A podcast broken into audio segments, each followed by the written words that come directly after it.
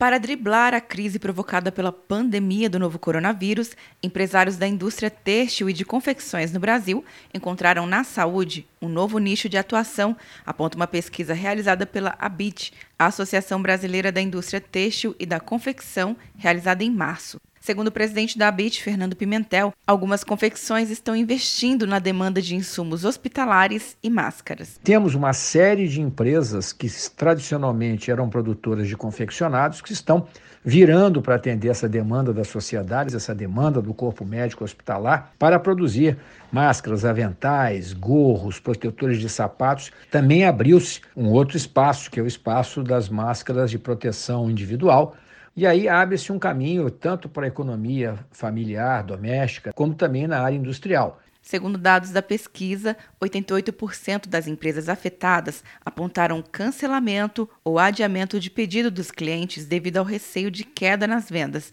Em 66% das fábricas, há problemas para o escoamento da produção e entrega de produtos, e 41% indicam dificuldades para conseguir insumos.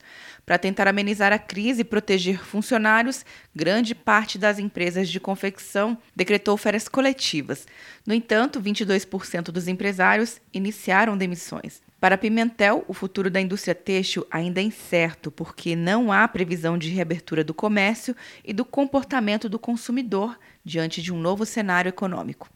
Quer um ano sem mensalidade para passar direto em pedágios e estacionamentos? Peça a Veloy agora e dê tchau para as filas. Você ativa a tag, adiciona veículos, controla tudo pelo aplicativo e não paga mensalidade por um ano.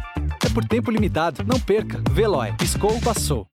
De Brasília, Luciana Castro.